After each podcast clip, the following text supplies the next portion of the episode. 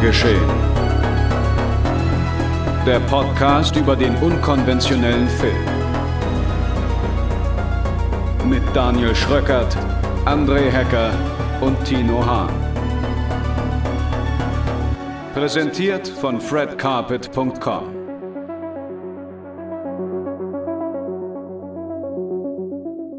Und damit sage ich doch mal herzlich willkommen zur achten Episode von Genre geschehen, meine lieben Genre-Zuhörerinnen und Zuhörer oder Freunde oder Freundinnen des Genrefilms. Herzlich willkommen, ja, zur wie gesagt achten Ausgabe mit mir hier sind wie immer André Hecker.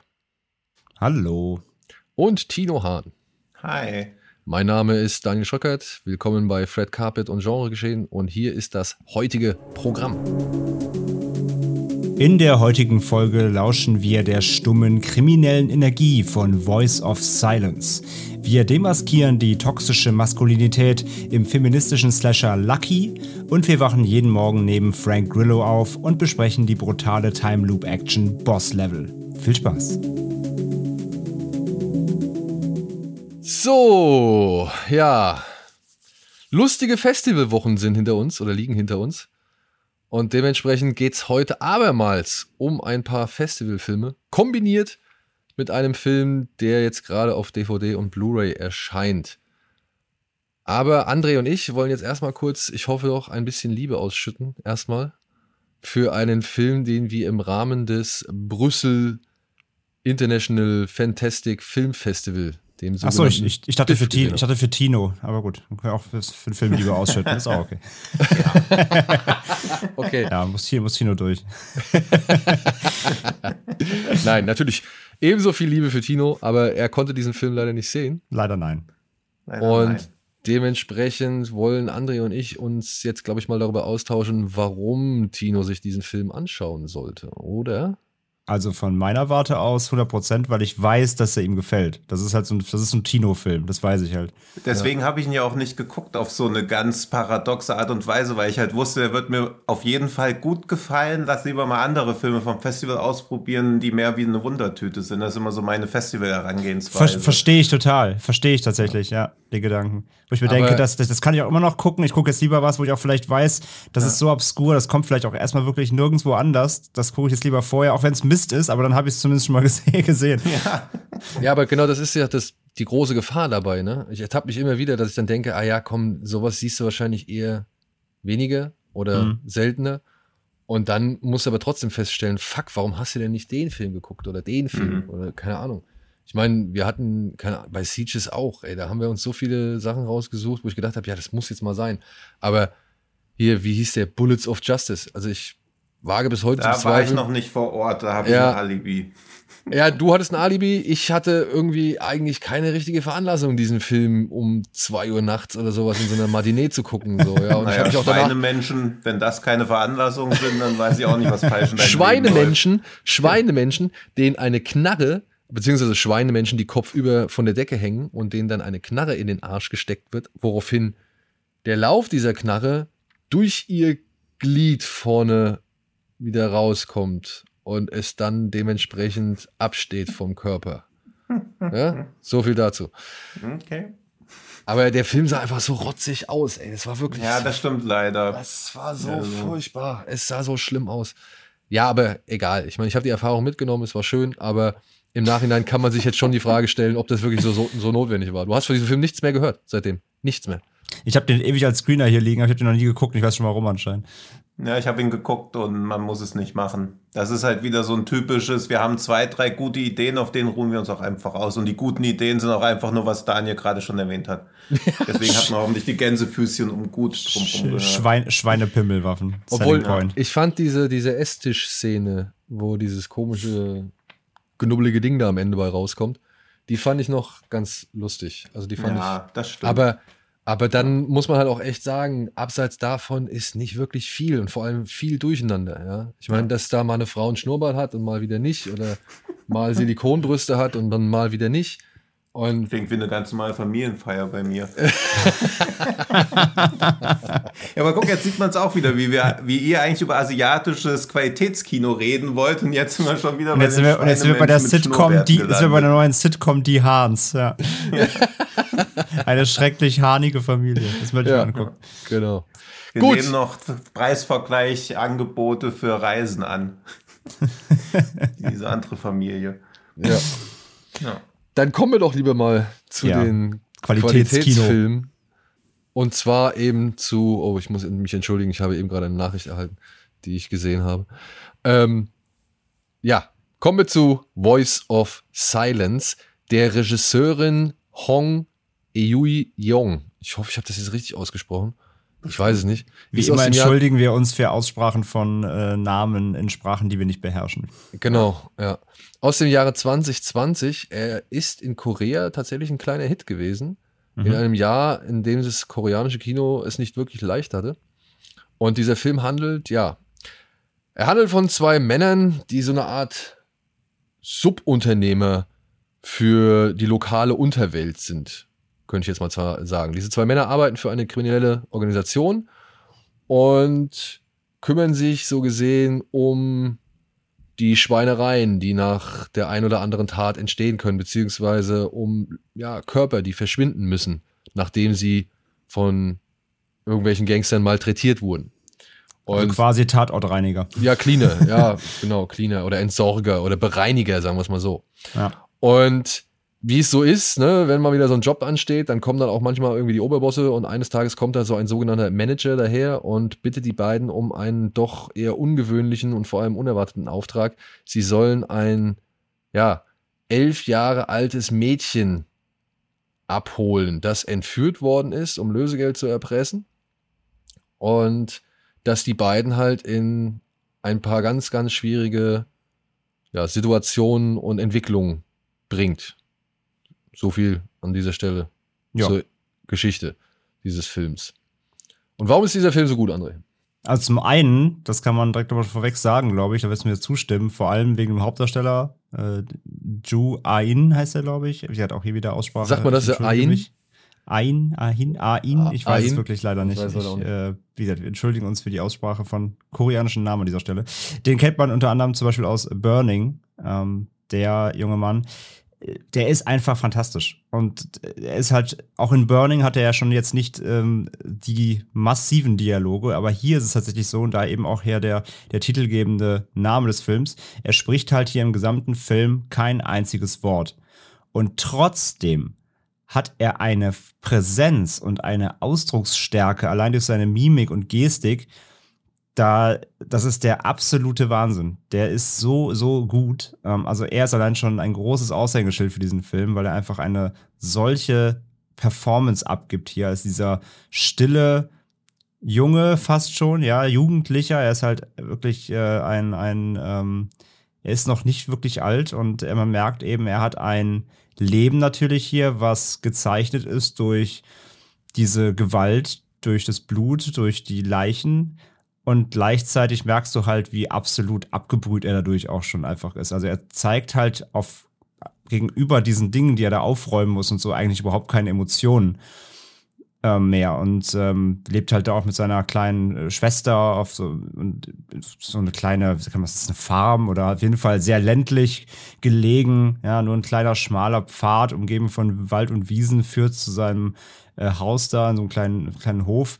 Und da leben die halt total im Müll, sag ich mal, ja, also alles liegt quer durch die Gegend, alles ist äh, alles ist dreckig, ein kleiner Fernseher flimmert den ganzen Tag rum, wo die Schwester eben vorsitzt mit zerzausten, ungekämmten Haaren und das ist so den ihr Leben.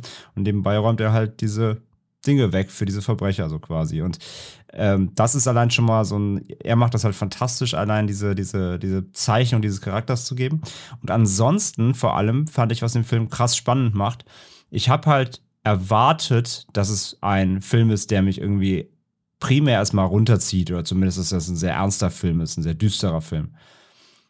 Und die Thematik gibt das natürlich auch komplett her, aber der Film macht einen anderen Kniff, nämlich er spielt doch sehr viel so ein bisschen mit, ich möchte nicht sagen Comedy, aber mit Humoraspekten, mit bisschen satirischem Schliff daran und bringt dich das eine oder andere Mal sogar irgendwie zum Lachen. Und irgendwie ist die Stimmung des Films nicht das, was du eigentlich erwarten solltest bei dem Film.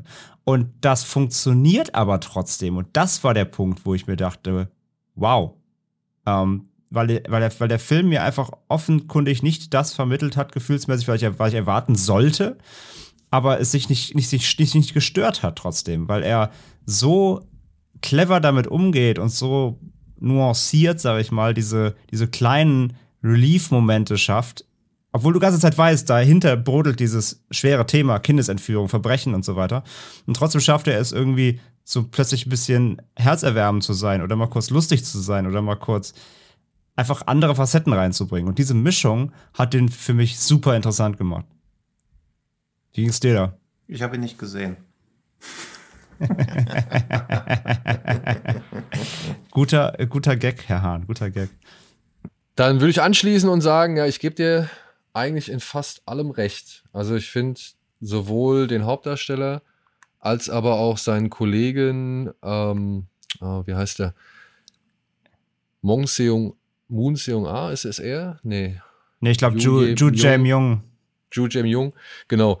Ihn finde ich auch gut. Ich finde, was dieser Film zu all dem, was du gesagt hast, ähm, noch transportiert, beziehungsweise so eher beiläufig mit, mitklingen lässt, ist etwas, was man ja in koreanischen Filmen auch gerne mal thematisiert oder sieht. Das ist diese Unterwürfigkeit, dieses Einfügen in Hierarchien, weil diese beiden Jungs, die sind ja eigentlich nichts von beidem. Die sind ja weder Gangster, noch mhm. sind sie irgendwie einfache Arbeiter so. Sie, sie, sie, sie, operieren und arbeiten und leben so zwischen den Welten. Ja, wie du schon gesagt hast, der, der äh, Joe Ain, der lebt ja halt vollkommen abseits. Der muss ja irgendwie, keine Ahnung, nachdem ihn sein Kumpel schon mitten in der Walachei abgesetzt hat, muss der ja nochmal einen halben Tag lang mit dem Fahrrad fahren, um dann zu mhm. seinem Haus zu kommen. So. Also die leben halt wirklich komplett, die leben nicht mal am Rand der Gesellschaft, die leben irgendwie, keine Ahnung. Auf gut, auf gut Deutsch würde man sagen, am Arsch der Welt. Ja, die leben ja, im Dunkelbereich der Gesellschaft so. Ja. Und ähm, was ich halt, das ist halt auch das Schöne, das wird dann halt immer wieder, das ist alles so trist und, und so bitter eigentlich, was für Jobs die da ausführen und mit welcher Selbstverständlichkeit die ihr Business da irgendwie mhm. äh, vollführen. Und trotzdem ist bei mir auch das Gleiche passiert. Dann kommen dann immer wieder so ganz beiläufig und so ganz unvermittelt irgendwelche humorvollen oder eben auch schönen Momente. Ja? Also am Anfang eher humorvoll, wenn sie irgendwie weiß ich nicht, an einem Seil ziehen und eine Plane auslegen und man dann erst anhand des Kameraschwenks erfährt, dass da ein Typ von der Decke hängt, der halt blutig zusammengeschlagen worden ist und jetzt im Begriff ist, noch weiter blutig zusammengeschlagen zu werden. Ja. So. Ähm, und davon gibt es eine Menge. Also immer diese, diese Beiläufigkeit, die, die, ich habe es mir irgendwie aufgeschrieben, die, also die Regisseurin, die entdeckt oder die durchdringt immer die Härte mit entweder Witz oder Herz mhm. oder die Schönheit und die Poesie, die sie in ihren Bildern da teilweise findet, weil die Bilder sind auch alle sehr farbenfroh. Also man ja. sollte gar nicht meinen, dass das irgendwie in so einer düsteren, dunklen, kalten Umgebung oder Atmosphäre gefilmt ist. Nee, das ist genau. alles vor so wirklich kräftig, lebendig grünen Feldern und so in Szene gesetzt. So, also immer wieder sieht man diese Felder, die so ja, in ihrem Grün einfach vollkommen strahlen. Das ist so ein richtiger Kontrast zu dem, was die Leute da eigentlich machen und erzählen. Und das hat mir halt immer gut gefallen. Also, dass diese Schönheit und, und die Poesie, die die Frau da irgendwie hin und wieder erzeugt, auch anhand eben des entführten Kindes und der Schwester von, von Joain, ähm, dass das immer wieder eingeholt wird, eben von dem eiskalten und, und knallharten Be Bereinigungsbusiness so. Ja. ja. Und das fand ich ziemlich cool. Aber gleichzeitig wird dabei noch immer erzählt, ja, wie diese Figuren sich dann aber auch immer damit abgeben. So Kopf einziehen, zufrieden sein mit dem, was man hat, keine Fragen stellen, nicht auffallen, bloß keinen Stress machen, so immer dann arbeiten und was stand da? Das wird ja teilweise dann auch immer wieder unterstützt durch solche Plakate, die man im Hintergrund sieht. Zum Beispiel auf dem einen ganz zu Beginn sieht man halt, da ziehen sie sich aus und ziehen ihre Klamotten an, mit denen sie jetzt gerade irgendwie dann die blutige Leiche wegschaffen wollen oder bearbeiten wollen da ist dann so ein Plakat zu sehen, der Schweiß von heute ist die, die mhm. Ruhe mhm. oder sowas von morgen. Von morgen, so. ja. Ja, das wird dann halt immer ähm, so nochmal in Bezug gesetzt. Und das hat mir ganz gut gefallen, weil das halt wirklich zeigt, wie, wie, ja, wie bereitwillig oder wie unbeugs, äh, wie, wie, wie schon wirklich völlig gebeugt und gebrochen und geknickt diese Leute dann teilweise da agieren, die halt so ganz unten oder am Rand der Gesellschaft sind. Also wie sie, wie die sich halt einfach widerstandslos in ihr Schicksal fügen, so. Ja. Und das wird dann halt nochmal später auch gespiegelt mit dem kleinen Mädchen, das entführt worden ist, ja, die halt wirklich ein paar echt bittere Erkenntnisse mit ihren elf Jahren feststellt und treffen muss und sich halt wirklich auch dann, wie die anderen, ihrem Schicksal fügt. Und das fand ich auch krass.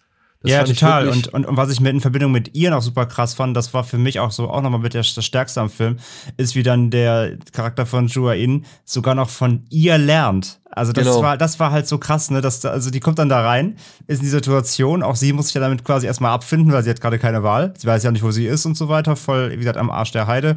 Äh, äh, ja, ist da drin gefangen und wird festgehalten. Also was macht sie daraus? Irgendwie das Beste, denn sie hat dann noch dieses andere Mädchen, sprich die Schwester von Juain, da eben dabei, die noch jünger ist als sie selbst. Und was macht sie? Sie merkt so, okay, die hat, die hat völlig verfilzte Haare, die lebt hier voll im Schmodder, die kennt eigentlich auch keine Zivilisation. Dann bringe ich dir jetzt bei, weil ich komme aus gehobenem Haus natürlich, ich kenn, ich bin zivilisiert, also fange ich erstmal an die Haare zu kämmen räume hier mal auf und mache ja mal Abendessen. Und Und das sind so Momente, die, die passen eigentlich, die würden halt zum Beispiel, ich habe den Film verglichen so ein bisschen mit eben mit dem Bring Me Home, weil er eine von 2019, der, weil der Mhm. eine ähnliche Thematik natürlich hat, wie dieser Kindesentführung und Menschenhandel, das ist ja in beiden Filmen ähm, Bestandteil, aber in Bring Me Home ist ja wirklich so die knallharte Schiene, der, der ist düster und bitter und ernst und brutal. Und, und hier eben der Voice of Silence ähm, bedient da eben eine andere Sparte, denn du siehst dann im Mittelteil, erlebst du fast so diese Entführung so ein bisschen aus der Sicht von ihr, also dem kleinen Mädchen so, die jetzt einfach aus der Situation gerade einfach das Beste rausholt. Und gleichzeitig eben dann, wie gesagt, Joaquins Charakter lernt dann von ihr, sitzt zum ersten Mal abends, als er nach Hause kommt vom ganzen Tag Schaffen halt quasi mit seinem Fahrrad, völlig fertig und völlig verloddert in seinen schwitzigen, dreckigen Klamotten, kommt da rein, erwartet halt wie immer einfach eine unaufgeräumte, dreckige Bude, in der er sich in, wo er sich in den Müll setzt und dann da einfach halt einpennt wie jeden Abend. Und plötzlich kommt er da rein und alles ist aufgeräumt und da steht ein kleiner, ein kleiner Kindertisch und da steht Essen drauf. Frisches. Was sie halt zubereitet hat über den Tag, weil sie eher festgehalten, weil nichts zu tun hatte quasi. Und, und wie er sich einfach dann dazusetzt und dann da die zusammen einfach Abendessen. Das ist so eine krasse Szene, weil irgendwie in dem Moment so die Generationen lernen voneinander einerseits und irgendwie in dieser total abstrusen Situation einer Entführungssituation entsteht sowas wie eine kleine Familie irgendwie plötzlich. Das fand ich so krass irgendwie umgesetzt und dann eben diese, sag ich ja, diese, diese Herzlichkeit, die plötzlich da drin auftaucht, obwohl es eigentlich gar keinen Grund dafür gibt, weil trotzdem nach wie vor das Ganze eigentlich ein Entführungsfall ist so. Ähm, wie der Film damit umgeht, fand ich, fand ich absolut herausragend. Ja.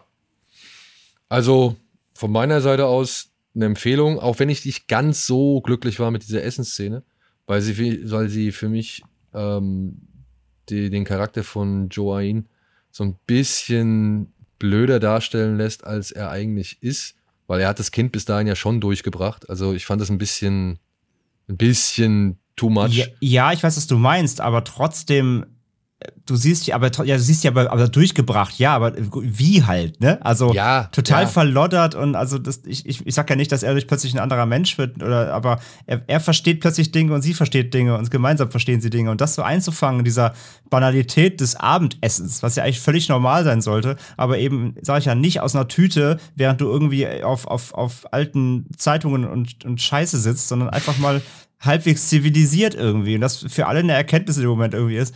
Das fand ich einfach schön. Das, das, das, ich fand die Szene total rührend und irgendwie funktioniert die so gut da drin, obwohl die sage ich ja, das Szenario eigentlich so ein schlechtes ist und so ein, so ein schreckliches ist. Er ist der Entführer und sie ist, sie ist halt die, die, die Gekidnappte. Aber das, in dem Moment geht das halt irgendwie auf und das fand ich echt total herzlich. Ja, ich bin da bei dir. Wie gesagt, Ja. sie stellt nur irgendwie ein bisschen das Verhältnis des bisherigen Lebens so. Und ein bisschen einfach ist er ja schon. Das Ja. muss man ja so sagen. Er, Ja. ist ja, er ist jetzt kein Harvard-Absolvent so. Er ist halt, er ist halt ein sehr einfacher Typ. Das muss man ja auch ganz klar so sagen. So. Und ja. Aber mehr sollte man auch gar nicht von dem Film verraten. Der bietet dann schon noch hier und da kleine, ich möchte nicht sagen, Twist ist zu viel gesagt, aber wirklich überraschende Momente, auch dann trotzdem auch harte Momente und, und traurige Momente. Und da hat eigentlich die ganze Palette so. Das fand ich wirklich echt stark. Und wenn Tino den gesehen hat, dann können wir gerne auch nochmal über das Ende diskutieren. Das fände ich eigentlich ganz reizvoll. Machen wir nochmal einen Spoiler-Part, vielleicht, wenn der Film wirklich auch mal erhältlich ist, dann. Ja. Hoffentlich irgendwann. So. Könnt ihr auch jetzt einen Spoiler-Part machen. Ich mache die ganze Zeit la la la la la la nee, es macht, es macht ja auch jetzt für die, für die ZuhörerInnen keinen Sinn, weil, ja. wie gesagt, er lief gerade auf dem BIF. Release aktuell noch unbekannt bei uns in den Landen. Das heißt, wenn der irgendwann mal hier hoffentlich ein Release erfährt, was ich dem durchaus zugestehe, dann ähm, machen wir das. Holen wir es nochmal nach. Mhm. Holen wir es nochmal ja. raus. Perfekto. Ja. Ja, hat Machen auf wir jeden dann Fall jetzt- noch mehr Spaß auf den Film gemacht, aber jetzt vielleicht was, was schon erhältlich ist. Ja. Also machen wir mit dem Film weiter, der jetzt erhältlich ist? Das Ja. kommt darauf an, ob du jetzt was Gutes oder was Schlechtes sagen willst. Naja, Ja, aber wir klang eben schon so, als ob du dich über den einen Film streiten möchtest. Und ich finde es besser, wenn wir im Streit auseinandergehen und uns dann nächste Woche noch verstritten wieder treffen. nee, nee, nee. Ich glaube, das nehmen wir jetzt mal vorweg. Weil ich würde eigentlich thematisch mit dem Biff jetzt erstmal weitermachen, oder? ja, lass uns, Ah, lass ja, uns, stimmt, mit, ja. lass uns mit Biff weitermachen point. und dann enden wir lieber auf den Home-Release, genau. Genau. Ja. Denn auf dem Biff haben wir uns aufgrund des Home Releases, so viel kann man ja sagen, haben wir uns noch einen anderen Film angesehen. Den hatte André schon letztes Jahr anhand eines anderen Festivals gesehen, wenn ich das richtig in Erinnerung habe. Den habe ich auf dem Sitches online gesehen, ja. Ja, okay. Und wir haben ihn da verpasst, oder Tino? Oder hast du den Ich auch habe geguckt? da auch andere Prioritäten, weil ich dachte, der ist bestimmt gut, den kann ich auch mal anders gucken. Und siehe da, es gab ein neues, weiteres Festival. Da habe ich auch große Hoffnung bei Voice of Silence, dass der jetzt erstmal durch den Festivalzirkus gereicht wird. Ja, könnte ich mir auch gut vorstellen. Ja. So, aber jetzt wollen wir dann reden über Lucky von Natascha Kermani aus dem Jahr 2020. Es ist ihr zweiter oder dritter Film, wenn ich, richtig, wenn ich das richtig gesehen habe. Ich meiner z- dritter. Ich gucke gerade mal nach. Äh, ja, dritter. Dritter Film. Dritter ja, genau. Langfilm, ja. Der dritte Langfilm. Und er handelt von May, eine beliebte Autorin von Selbsthilfebüchern. Und deren Leben nimmt eine unerwartete Wendung, als sie das Ziel eines mysteriösen Mannes mit mörderischen Absichten wird. Jede Nacht verfolgt er sie und jeden Tag scheinen die Menschen um sie herum es kaum zu bemerken. Da sie niemanden hat, an den sie sich wenden kann, muss sie die Dinge selbst in die Hand nehmen, um zu überleben und die Kontrolle über ihr Leben, Leben wieder zu erlangen. Ja, Daniel, dann äh, go for it. Oh, Ja. nee, ich überlasse euch erstmal den Vortritt, weil ich, ähm, ich kann gerne vorwegnehmen, dass ich nicht so ganz glücklich bin mit dem Film. Ich kann Mhm. ihn objektiv für viele Punkte respektieren und auch loben oder positive Dinge hervorheben. Persönlich gesehen bin ich ein bisschen uneins mit diesem Film. Aber ich würde erst gerne mal wissen, ähm, ob ich das jetzt vielleicht auch alles nicht so, ja, vielleicht habe ich das auch alles nicht so richtig verstanden. Deswegen würde mich mal erstmal interessieren, warum ihr beide, glaube ich, von diesem Film recht überzeugt seid. Ja, also, das hast du schon gut erkannt. Ich bin von dem Film überzeugt, weil ich finde, dass er diese Time Loop-Thematik, ich glaube, das kann man schon so ein bisschen spoilern, dass es auch mehr oder weniger ein Zeitschleifenfilm ist, sehr clever einsetzt, auch schon den ersten What the fuck-Moment damit verknüpft, als dieser Mann ins Haus einbricht und sie ihr Mann sagt, hey, da ist ein Mann in unserem Haus und er sagt einfach, ja, aber der kommt doch jede Nacht. Und man denkt so, hä, was zur Hölle? Man hat überhaupt nicht am Anfang das so erwartet, dass das in so eine Richtung geht. Und was auch sehr offensichtlich ist und woraus der Film auch keinen Hehl macht, ist, dass eigentlich eher eine Metapher darauf ist, wie Frauen tagtäglich von Männern behandelt werden, wie sie auf sexuelle Gewalt reagieren, wie sie, wenn sie darüber berichten, meistens nur auf Unverständnis stoßen, weil sie auch immer wieder der Polizei sagt, hey, das und das ist vorgefallen und die Polizei immer so sagt, ja, was sollen wir jetzt machen? Weil nämlich dieser Mann, den sie dann Nacht für Nacht bekämpft, beziehungsweise besiegt, auch nach ein paar Sekunden einfach wieder verschwunden ist und ihr quasi niemand glaubt, dass es das einfach passiert, was ja auch so ein bisschen reflektiert diese dass dem Opfer eigentlich ganz selten geglaubt wird, beziehungsweise vorbehaltlos geglaubt wird, und das Opfer immer wieder erklären muss, warum es denn dazu gekommen sein könnte oder warum es dazu gekommen sein soll. Und das fand ich recht clever mit so einer Meta-Slasher-Home-Invasion-Story kombiniert. Ja, da gehe ich eigentlich komplett mit. Ich fand das, äh, wie du sagst, ich fand vor allem diesen Auftakt halt oder diesen, diesen ersten What the fuck-Moment, der ging mir auch gut rein. Einfach dieses, äh, das selbstverständlich schon etablieren, obwohl du es selber noch gar nicht weißt. Das fand ich auch ganz clever. Und ähm, ich finde halt auch, der, der, äh, es ist halt ein Film, der eine Botschaft hat, aber sich nicht nur darauf reduziert und gleichzeitig eben ähm, gleichzeitig trotzdem auch jetzt nicht dieses, äh, wie soll man es sagen, dann auch nicht dann nicht nur abdriftet in nur Slasher und dann die, die Botschaft nur, an, nur ankündigt, aber nicht ausführt, sondern ich finde, der verknüpft beides eigentlich durchgehend bis zum, bis zum Ende hin. Und ich fand den wirklich auch clever in die Richtung und ähm, ich fand ihn so kryptisch, wie er sein muss, aber dann auch letztendlich natürlich auch so plakativ, wie er, wie er gebraucht wird, um, um das Thema dann auch ordentlich ähm, durchzusetzen, was sie da anprangern will, ähm, die Regisseurin. Und das funktioniert für mich sehr, sehr gut. Und ich fand den dann trotzdem auch auf einer Unterhaltungsebene funktioniert dann trotzdem auch, weil, weil er teilweise auch dann recht hart ist und recht konsequent ist. Und dann hast du natürlich durch diese Time Loop ähm, Thematik hast du natürlich dann auch die verschiedenen Möglichkeiten, immer ähm, natürlich auch Sachen zu etablieren, den, den Zuschauer Dinger glauben zu, Sachen glauben zu lassen, die ja doch aber vielleicht auch wieder dann anders, äh, anders äh, fortlaufen zu lassen, als du jetzt denkst, weil du denkst, du kennst ja jetzt schon alles und du weißt, worauf es hinausläuft und schafft dann trotzdem wieder hier und da eben Facetten reinzubringen, die du dann doch wieder nicht erwartet hast. Und insgesamt fand ich das wirklich echt ein super rundes Paket äh, aus Unterhaltung und Message, die beide funktionieren. Mhm. Das ist so mein Gesamtfazit erstmal. Hm. Bloß ich finde halt auch, dass es gut schafft, diese permanente Angst oder Bedrohung, die man als Frau halt anscheinend empfindet, weil das für Männer ja auch, das ist für uns ja gar nicht nachvollziehbar. Also ich habe natürlich auch manchmal Angst, wenn ich alleine nachts draußen rumlaufe, aber das ist eher so eine diffuse, nichts begründete Angst, die ja schon irgendwie mehr an Paranoia grenzt. Aber jede Frau hat sowas schon erlebt. Ich muss nie irgendwie die Straßenseite wechseln, wenn mir Leute entgegenkommen, beziehungsweise habe ich nicht die konkrete Veranlassung, dass es vermutlich besser sein könnte, wenn ich nachts alleine draußen bin, lieber die Straßenseite zu wechseln. Und da schafft der Film auch gut zu vermitteln, weil ja auch diese, wie sie am Anfang denkt, es gibt so eine gewisse Gesetzmäßigkeit, dass er einfach immer nur nachts kommt, aber dann kommt er auch tagsüber und sie merkt so, okay, ich kann da auch gar keine Regelmäßigkeit reinlegen, ich kann ihn auch nicht dauerhaft besiegen, er kommt halt einfach immer wieder.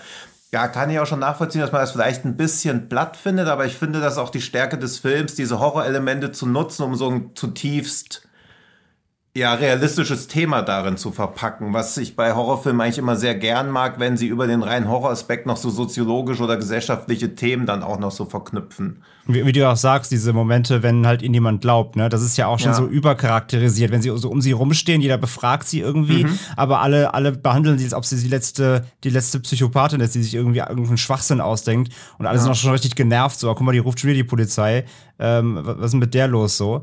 Und das, ja. äh, wie, wie sie das immer weiter auch total mürbe macht und sie sich auch gar nicht mehr selbst dann traut und schon selber glaubt, sie ist halt total neben der Rolle und also sie, sie, sie glaubt dann selber schon nicht mehr an ihre eigenen Erlebnisse, weil, weil alle darum um sie auf sie einreden. Und das ist mhm. halt durch diese, finde ich auch, da gibt es diese eine Szene, wo sie im Wohnzimmer stehen und die Kamera schwenkt halt so durch die, die verschiedenen Gesichter von den Leuten, die auf sie einreden und so weiter. Mhm. Und diese, wie du sagst, diese ähm, diese, diese, dieses Gefühl, dass das alles auf dich einprasselt aber, aber nichts Positives daran. Also du suchst Hilfe ja. und alle und alle machen dich eigentlich nur machen dich eigentlich nur lächerlich und sagen, komm mal runter irgendwie. Das fand ich halt auch extrem stark. Und wie du sagst, klar, das, das ist jetzt für, für uns nicht einschätzbar, ob das auch dann eben eine Frau so erreicht natürlich, aber dies, das Gefühl, dass das der Film aufbringen will und zu, zu vermitteln vermag, hatte ich halt auch, weil das wirklich intensiv ist in, mhm. den, in den Momenten dann eben auch. Ja, und ich finde auch, dass er da halt auch diese Genre-Konvention ganz clever aufbricht, weil dieses, die Polizei glaubt dir nicht, obwohl es wieder und wieder passiert und man ja auch hört, okay, sie erzählt da, da kommt jede Nacht ein Mann und sie haut ihn immer wieder tot und er ist dann weg und du siehst halt diese Ungläubigkeit, beziehungsweise auch fast, die Polizei hat ja fast schon so ein Desinteresse überhaupt zuzuhören. Ja, ja genau, ja, ja. Und in einem Genrefilm denkt man halt, okay, das soll so eine surreale Atmosphäre erzeugen, aber wenn du das halt mal auf so eine Realität äh, reduzierst, dann ist es ja einfach die tägliche, also die Normalität, weshalb ja auch viele Frauen dann gar keine Anzeige mehr erstatten, weil sie wissen, es passiert sowieso nicht oder auch diese Ohnmacht, die alle Leute von Online-Mobbing erfahren, weil die Polizei da gar nichts machen kann und viele sich einfach ja schon in so einer resignierten Haltung finden. Und da schafft der Film halt quasi auf so mit Genre-Elementen auf so eine sehr nüchterne Art und Weise, dir mal dieses Gefühl mitzugeben, wie sich das wohl anfühlen mag. Weil auch das ist ja was, was wir als White Dudes gar nicht wirklich nachvollziehen können, beziehungsweise uns immer wieder ins Gedächtnis reinrufen müssen, dass das die Realität ist, dass man einfach bei der Polizei nicht geglaubt bekommt oder auch so ein bisschen, was der Film auch gut transportiert, immer so ein bisschen so eine indirekte Mitschuld rein interpretiert mm, ja. wird, obwohl ja niemand daran schuld ist, angegriffen zu werden oder so. Du musst ja auch nackt durch die Straßen laufen können, ohne dass irgendjemand denkt, er kann dich anfassen oder irgendeine Bemerkung machen das finde ich, schafft der Film auch echt gut, also so diesen ja alltäglichen Horror rüberzubringen. Wer jetzt Interesse an Lucky hat, der sollte bitte, schaltet jetzt ab. Der sollte jetzt bitte, äh, sage ich mal, nur auf das hören, was Tino und andere gesagt haben, denn ich glaube, um zu vermitteln, was mich an diesem Film dann doch eher stört, wird es ein bisschen spoilerig. Ach so, Ja. okay. Deswegen würde ich sagen, ja, wer mit diesem Eindruck leben kann, der für meine Ansicht nach ein bisschen frei von Kritik ist, aber das ist auch nur meine Meinung, ja, sowas nennt man Lob. ja, der halt auch nicht auf die Schwachstellen des Films eingeht, der sollte äh, jetzt dann, wie gesagt, äh, vielleicht einfach kurz mal muten, denn ich glaube, die Punkte, über die ich jetzt reden möchte oder über die, wie gesagt, die ich versuche zu thematisieren, die könnten schon etwas zu sehr Spoiler sein, um diesen Film noch vollends zu genießen. Wir haben ja Kapitelmarken, sonst springt ihr erstmal zum nächsten Film. Wenn ihr dann Lucky geguckt habt, dann kommt ihr nochmal wieder. Genau. Ähm, ich gebe euch im Prinzip, also jetzt ab jetzt Spoiler, beziehungsweise Spoilergefahr. Ich gebe euch im Prinzip recht. Ich äh, finde alles, ich sehe da dann doch, äh, habe dann doch sehr viel von dem gesehen, was ihr auch in dem Film seht. Ich muss aber sagen, das ist meiner Ansicht nach nicht gut ausgeführt. Es hat mich dann dann doch in gewisser Weise an diesen Angelsimulationsfilm von Matthew McConaughey erinnert, in dem halt Figuren sich halt auch sehr lange, sehr komisch verhalten, damit man halt im letzten Drittel einen Punkt machen kann. Ja, für den es meiner Ansicht nach keine Anhaltspunkte gibt. Es ist schön, dass da das Genre veräppelt wird oder dass die Genre-Mechanismen da ausgehebelt werden oder benutzt werden, um zu zeigen, dass das eigentlich gar nicht so weit von der Realität entfernt ist. Auch wenn man zeigt zum Beispiel, dass das Opfer nach oben rennt, anstatt zur Tür raus. Ähm, das, das sehe ich ein. Die ersten Mhm. zwei Drittel gebe ich dem Film so ein bisschen als Genre-Dekonstruktion mit dann eben halt auch ähm, vor allem feministischem oder eben antifeministischem Hintergründen, die halt immer wieder ausgespielt werden, die halt immer wieder irgendwie zelebriert werden, die immer wieder vorgelebt werden, so dass man halt irgendwie, ja, sich gar nicht sicher ist, was eigentlich das Richtige ist. Ähm, das finde ich auch alles. Und dann kommt aber das letzte Drittel. Und im letzten Drittel entscheidet sich die Regisseurin dafür, sehr viel, was das bisherige ist, einfach, ja, einfach mittels der Situation an sich zu erklären. Also es war schon vorher verwirrend, aber jetzt erklären dir die Figuren einfach, was, was Phase ist. Und es gibt keinen, keinen Genrefilm, der da zu Ende geführt wird. Es gibt einen Genrefilm, der angefangen wird und es gibt einen Film, der eine wichtige, und das will ich überhaupt nicht abstreiten, ja, es geht mir nicht um die Botschaft, der eine wichtige Botschaft vermitteln will, aber der meiner Ansicht nach beides nicht gut miteinander zusammenführt. Weil dann wird plötzlich einfach gesagt, ja, das, vielleicht war es da und da und vielleicht ist das und das so. Und dann, dann formulieren diese Figuren da eigentlich alles Mögliche aus.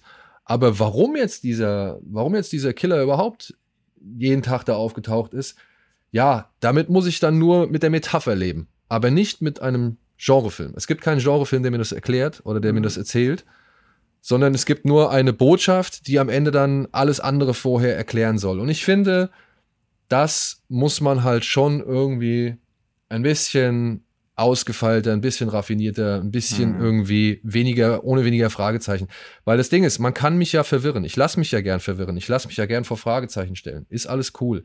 Aber das muss dann aber auch mit einer gewissen Entwicklung passieren. Ich brauche irgendwas, was mit dem ich gefüttert würde und wenn ich ge gefüttert werde und wenn ich diese Frau dann sehe, ja, diese äh, die Dame hier, die von Bia Grant gespielt wird, die achtmal, glaube ich, versucht, diesen Killer zu töten und dann halt auch irgendwie zu fesseln oder sonst irgendwas und sich echt jedes Mal wegdreht und dann, wenn sie sich zurückdreht, ist der Killer weg.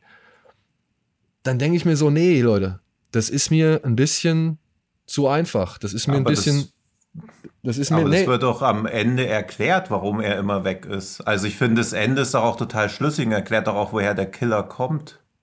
ja, Also, der, der Killer ist, was ist der Killer? Er ist eine Metapher für all die bösen Männer Ja. da draußen in der Welt. ja, er ist eine Metapher für all die Männer in ihrem Leben, die sie schlecht behandelt haben. Das sieht man doch dann auch, als sie am, als er tot am Boden liegt und nochmal alle Gesichter bekommt von allen Männern, Genau, die im als die Film Maske sehen waren. runtergelassen wird dann auch. Ja, als sie die Maske runternimmt. Ja, aber wer, wer waren diese Männer? Haben wir die vorher All- gesehen? Ja klar, alle, die im Film vorkommen. Der, die, ihr Buchverleger, ihr Mann, dann dieser eine Typ, der, wo ich nicht mehr genau weiß, welche Rolle der hat, aber es waren alles Figuren aus dem Film. Ja. Weil doch auch dieses, man denkt ja am Anfang, sie als Selbsthilfebuchautorin ist so, also weiß auch, wie sie sich selber zu helfen Ist, weiß. ist, ist halt tough und so, genau, ja. Ja, wo man aber auch merkt, ja, okay, also nur weil du Selbsthilfebücher schreibst, bist du noch lange nicht so selber dazu. Also ich Bist glaub, du nicht davor Dr. gefeit? Ja. So, So, ja. wie Dr. Sommer halt auch nicht der geilste Ficker wahrscheinlich ist, sondern einfach nur weiß, wie es theoretisch geht. Und so ähnlich ist das bei ihr auch. Und sie macht ja auch diese Entwicklung durch, weil irgendwann steht ja bei ihrem Verleger, denkt mir auch, der ist eigentlich so guter Typ, aber auch das denken ja auch viele Typen immer, dass sie so, der macht ja auch so ein bisschen so Ja. ein Mansplaining oder erklärt ja halt ja hier, und wenn ich den Titel nicht ausgedacht hätte für das Buch, wäre das Buch halt auch Den gefloppt. Punkt macht sie aber schon vorher mit dem Gespräch an der Tür Ja. irgendwie klar so. Also Ja, und ab ähm, dem Punkt erkennt sie aber halt, dass selbst da, wo sie denkt, das hätte sie komplett alleine gemacht, das wäre ihr eigenes Werk, weil das sie auch wieder sich in die Abhängigkeit von Männern reingegeben hat, beziehungsweise sich von Männern da was reinreden lässt. Und ich finde, das löst auch die Entwicklung aus, die dann das letzte Drittel bestimmt. Ja. Also ich fand ihn halt von der Charakterentwicklung erstaunlich stimmig und ich weiß nicht, warum er mich daran erinnert, aber ich musste immer wieder an diesen Swallow denken. Habt ihr den gesehen? noch Ja. nicht, nee.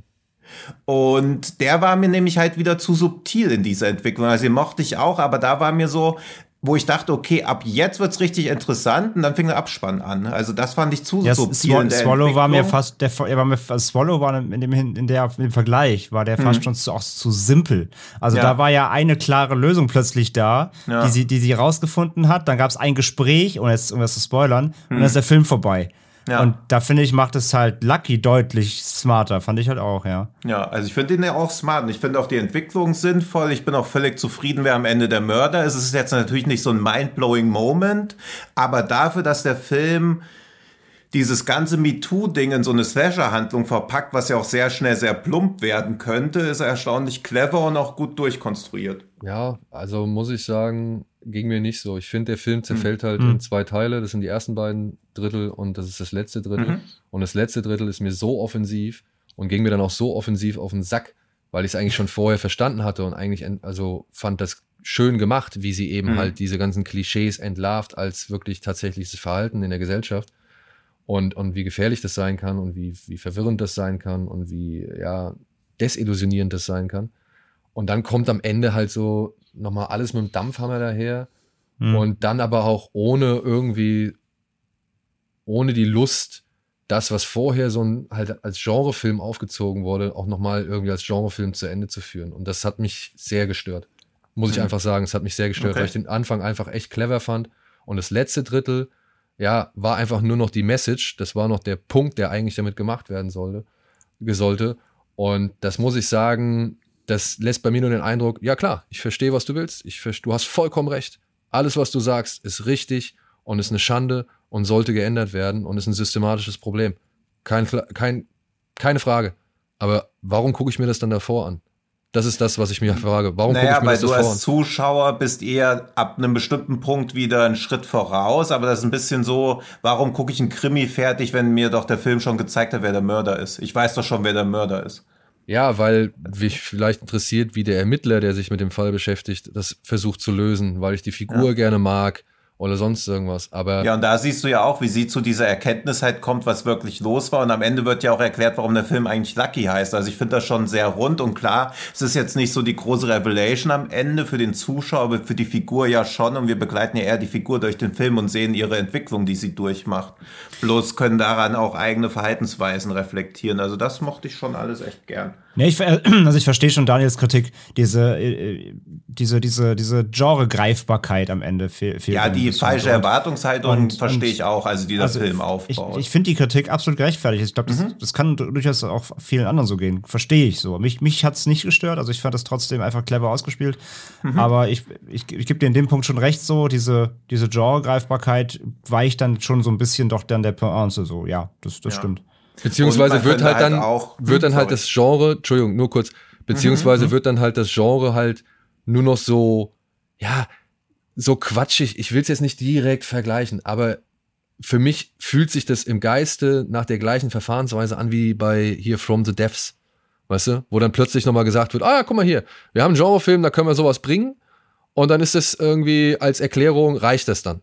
Und das fand ich ein bisschen schade, weil der Film vorher zu clever ist, um dann am Ende irgendwie einfach nur noch, ja, nur noch knallhart die Message durchzuprügeln. So. Das finde ich halt schade. Das finde ich halt, das, das, das, das erklärt mir nicht das komische Verhalten. Also, ich hätte schon nach dem ersten Mal an ihrer Stelle versucht, die Maske abzuziehen. Ja. Und ich gucke mir das fünfmal an, aber ich denke mir dann halt, wenn ich das noch dreimal weitersehe, dann muss ich auch fragen, so, was soll das denn jetzt? Ich weiß, dass es hier komisch Ja, aber ist. vielleicht war sie dazu halt auch einfach noch nicht bereit. Also so ähnlich wie, die Filme sind jetzt nicht wirklich vergleichbar, aber auch bei Elle von Verhöfen wirkt es ja auch so, als ob sie nicht bereit wäre, wirklich schon zu erfahren, wer das eigentlich ist und auch erst diese weitere Wandlung durchmachen muss. Ja, das, das verstehe ich ja. Das verstehe ich ja, als, als wenn du versuchst, die, die Entwicklung und die Geschichte einer Figur zu zeigen. Hm. Aber das will dieser Film ja also letztendlich gar nicht, sondern er will ja einfach nur noch zu seinem Punkt kommen. Hm. Und kümmert sich da nicht mehr um die Geschichte, die er vorher aufgezogen hat. Und das finde ich halt schade, weil er die Geschichte ja sowohl mit cleveren Metakritiken, sag ich mal, verseht oder, oder mit cleveren Gesellschaftskritiken Mhm. versieht. Und dann aber auch gleichzeitig ja trotzdem nochmal eine meta-humorige, sag ich mal, Facette aufreißt, indem er halt diese Genrefilme dekonstruiert. Hm. So. Ja. Und ähm, ich hätte mich, Ja. ich hätte mich dann, ich hätte mir am Ende halt einfach dann gewünscht, die Regisseurin hätte sich für das ein oder andere entschieden, so. Hm. Vielleicht in Lucky 2. Wie hat euch der Auftritt von David Lynch gefallen? Um auch noch einen Lucky Insider-Gag zu machen. Den muss ich ja sagen, mag ich sehr. Und seine, Ich seine auch, Rede ja. über die Schildkröte finde ich auch sehr gut. Mhm. Aber vielleicht, so kommt, viel da- vielleicht, kommt, vielleicht kommt ja auch dann der, der nächste Genre-Twist mit Unlucky und dann äh, wird das Ganze irgendwie umgedreht oder so. Ja. Da sieht man es endlich auch mal aus der Sicht von einem Mann. Ja. Ey, und ich muss, ich muss, ich muss kurz nur sagen, ne, ich fand Ja. ihren, ihren Freund, ihren Ehemann, ja. ähm, den fand ich schauspielerisch leider nicht gut. Das war so für mich Ach, was. der, ja, der, ja, das stimmt, der Ja. war ein bisschen hölzern, aber ja. Ja. Also da muss ich halt leider sagen, so, so gut Bea Grant das gemacht hat irgendwie Mhm. und auch einige andere. Aber ähm, ihren, ihren Ehemann, den muss ich sagen, den fand ich leider nicht gut. Der stach schon negativ heraus. Ja, ich habe Ja, mir das das so ein bisschen schon. schön geredet, dass sie sich irgendwie schon so auseinandergelebt haben und er auch gar nicht mehr wirklich mit ihr interagieren kann. Aber ich glaube, also es war so eine Mischung aus nicht so gut geschauspielert, bloß diese Entfremdung zwischen den beiden wird auch nicht so wirklich tragisch. Also es ist jetzt halt auch, also die Hauptrolle ist super, ich finde den Verleger noch gut, aber es ist halt jetzt schon keiner von herausragenden Schauspielerleistungen getragener Film. Nee, das also ich stimmt. finde auch eher, es ist ein Statement-Film, aber als solcher hat er mir echt gut gefallen. Ja.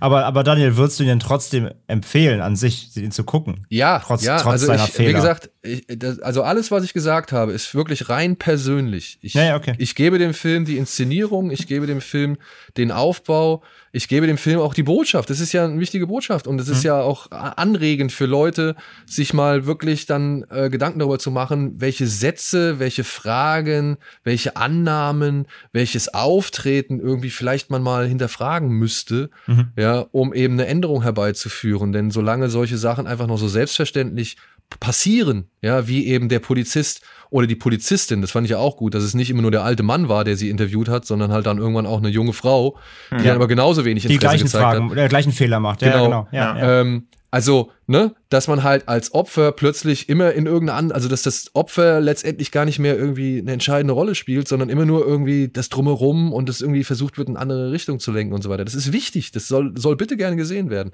Ja. Aber vielleicht geht es anderen Leuten ja auch wie mir, die dann halt sagen, oh, das zerfällt für mich zu, zu stark so. Oder es, es, es erfüllt jetzt nicht, also das eine erfüllt nicht den Zweck des anderen und umgekehrt. So. ja. Ja. Oder beziehungsweise nicht erfüllt, sondern vollendet, sagen wir es mal so. Hm. Ja, vollendet den Zweck des anderen so. Das, das äh, finde ich, ist, glaube ich, die bessere Formulierung. Aber empfehlen Wie- würde ich den. Wie Empfehlen gesagt, würde ich ich, ich kann die Kritik total verstehen. Also rein aus einer persönlichen Warte, absolut kann ich. Also mich jetzt einfach nicht gestört, aber ich, ich verstehe schon, was du meinst. Und von daher, ich habe bei dem, bei dem Film auch schon an Kritiken alles gelesen. Von Mhm. bis. Also Ja. der, das ist halt auch, der, der geht nicht jedem rein, sicher auch von der Inszenierung, von der Idee her. Ähm, oder wie er es eben ausspielt. Manche haben auch das Ende nicht verstanden, habe ich auch schon ganz oft gelesen, dass sie das Ende gar nicht kapiert haben. Also Hm. der, da gibt es sicherlich auch alle Warten. Von daher die Kritik an sich absolut verständlich, denke ich, ja. Ja. Ja. Und ja, ak aktuell halt exklusiv nur bei Shutter in USA zu sehen, lief jetzt halt wieder auf dem Biff. Und ähm, aktuell noch kein Deutschland-Release angekündigt, aber der wird sicherlich kommen, da bin ich mir sehr, sehr ja, sicher. bin ich mir auch recht sicher. Aber jetzt Ja. noch mal eine, eine kurze Frage. Ja, Mhm. Weil ja auch im Vorfeld immer gesagt wurde, ja, Zeitschleife und Time Loop und keine Ahnung. Ich finde den gar nicht so sehr Time Loopig. nee, das stimmt. Das wirkt halt nur durch diese wiederkehrende, ähm, durch diesen wiederkehrenden Moment eben, durch dieses Eindringen ins Haus. Genau. Ähm, es ist nicht so, dass sie immer denselben Tag erlebt, aber sie hat immer dasselbe Erlebnis. Also Ja. das ist so ein bisschen, ja, also wirklich Time Loop in dem Sinne ist es nicht, nee. Eigentlich ja. wäre ja der Killer im Time Loop, weil er jeden Tag wieder kommen muss. Ja, so, ja. ja aber ich finde das eigentlich auch ganz, ganz interessant oder auch ganz beklemmend eigentlich, dass sie nicht immer wieder denselben Tag, sondern immer wieder dieselbe Sache erlebt. Also wenn du jetzt wüsstest, okay, dein Leben geht so weiter Oh Gott, ich habe gerade verstanden, was Arbeit bedeutet. Dein Leben geht immer weiter, aber jeden Tag kommt was ganz Schlimmes. Dann ist das ja noch schlimmer als den Tag, weil dann, dazu kommen wir auch gleich bei Boss-Level, weil oft spielen diese Zeitschleifenfilme ja auch damit, dass du so perfektionierst, wie du diesen Tag durchstehst, weil du eben aus diesem Tag ausbrechen musst, aber sie muss ja, sie kann halt gar nicht lernen, beziehungsweise erst durch Zeit und Erfahrung, also sie hat quasi gar nicht diese Übungszeit, das fand ich auch ganz reizvoll, dass eben nur die Tat sich immer wiederholt. Das, das ist ein guter Punkt, genau. Sie weiß eben nicht immer, es ist jeden Tag um 6 Uhr und ja. ich kann dann quasi schon um 5 vor 6 da warten und ihn einfach umhauen, ja. weil er weiß nicht, dass ich es weiß und Co., sondern genau, das, das, das, das macht er hier nicht auf. Ja. Und das ist halt auch ein Punkt, der den Film dann auch von der Spannungskurve auch nochmal sicherlich höher hält mhm. auf der Ebene. Ja. Womit wir dann aber dann bei unserem letzten Film für heute wären und eben bei einem weiteren, ja, Zeitschleife-Film, aber ein doch eher deutlicher zu diesem Genre einortbaren Film namens Boss Level, der jetzt diese Tage auf Blu-ray und DVD erscheint und auf den gängigen Streaming-Diensten zu leihen ist. Er ist von Joe Carnahan aus, aus dem Jahr 2021 und handelt ja von Joe Pulver, ein ehemaliger Special Forces Agent, der ist in einer Zeitschleife gefangen und lebt daher seinen Todestag immer wieder aufs Neue. Und irgendwann kommt er halt auf die Idee, sich ja, dieser furchtbaren Situation zu stellen, beziehungsweise dieser furchtbaren Situation zu entfliehen. Und dafür muss er eben die Verantwortlichen für sein Dasein aufspüren und aus dem Weg räumen. Und das, ja, bedeutet Live, Die, Repeat. Wie schon bei diversen anderen Filmen.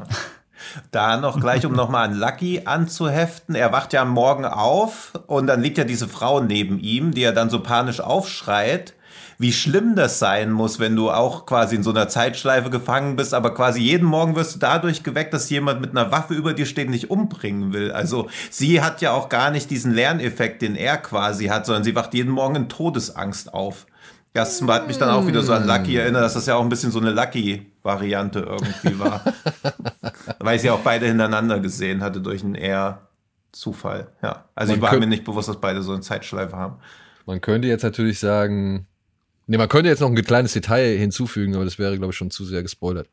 Für diesen ja, Film. ich meine, das Boss Level ist halt auch ein Film. Kann man da überhaupt spoilern? Also ich meine, er macht ja das, was er macht, gut genug, damit man danach nicht sagt, puh, das war ja Zeitverschwendung, aber darüber hinaus. Zeitschleifenverschwendung. Ja, Zeitschleifenverschwendung. Ey, ah, ja. ja.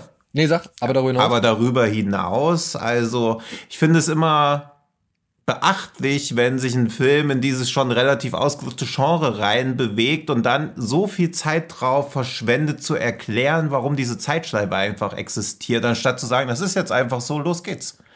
Also der Auftakt ist ja super, die erste Viertelstunde ist toll, dann 30 Minuten einfach nur Stillstand, bevor der Film dann wieder in die Gänge kommt. Das war schon irgendwie bemerkenswert. Und ich glaube, das ist auch ein bisschen dieser Entstehungsgeschichte geschuldet, weil Joe Canahan das Drehbuch ja schon irgendwie 2011 hatte. Dann wollte er unbedingt Frank Grillo haben. Dann hat Wendy Century Fox gesagt, puh, Frank Grillo, ich weiß ja nicht, lass mal hier zurückstellen. dann wurde der Film irgendwann im April 2018 von einem Studio gekauft. Die wollten ihn 2019 ins Kino bringen, haben 2020 gesagt, oh, das entspricht aber nicht so unseren Erwartungen an den finales Produkt. Und dann ist er irgendwie für eine achtstellige Summe bei Hulu gelandet. Eine achtstellige Summe kann ja maximal 9,999 Millionen sein.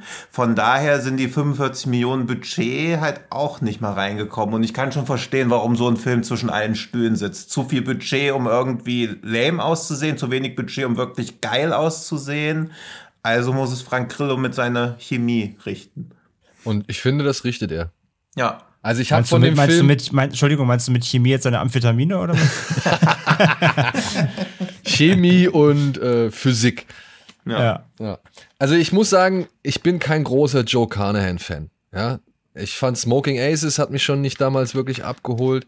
Dann kamen mal so ein, zwei Filme, wo ich sage, ja cool, Narc und The Grey zum Beispiel, die fand ich echt gut. Mhm. Die haben mir gefallen. Ja.